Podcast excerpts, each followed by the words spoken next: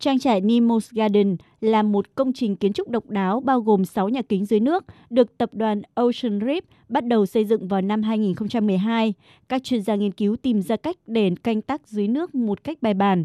Trong điều kiện thời tiết bình thường, bề mặt biển được cung cấp 70% ánh nắng tự nhiên. Vào mùa đông hoặc những ngày nhiều mây, ánh sáng nhân tạo từ các loại đèn LED được đặt bên trong sẽ bổ sung cho ánh sáng tự nhiên. Nguồn điện đến từ các tấm pin mặt trời và một tua bin gió nhỏ trên bờ được cấp cho các nhà kính cùng với nước tưới thông qua một hệ thống các ống xoắn kép. Giám đốc marketing Ocean Reef Luca Gamberini cho biết.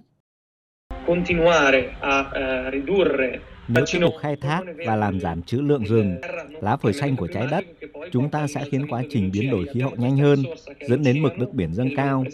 Nhưng bây giờ, có thể coi các đại dương của chúng ta như một nguồn tài nguyên cần được bảo vệ một cách bền vững, có thể khám phá, đồng thời như một giải pháp thay thế cho canh tác truyền thống.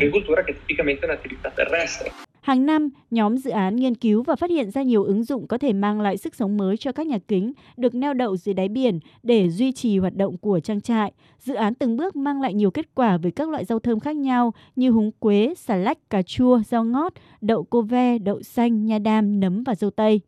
Hiện có rất nhiều quốc gia quan tâm đến mô hình của trang trại này, trong đó có quốc đảo Maldives. Các nhà khoa học tin rằng nếu biết cách khai thác diện tích mặt nước chiếm đến 75% diện tích trái đất, ngành nông nghiệp dưới biển sẽ đóng góp to lớn vào việc giải quyết tình trạng thiếu lương thực trên thế giới trong tương lai, khi dân số thế giới dự kiến sẽ tăng lên gần 10 tỷ người vào năm 2050.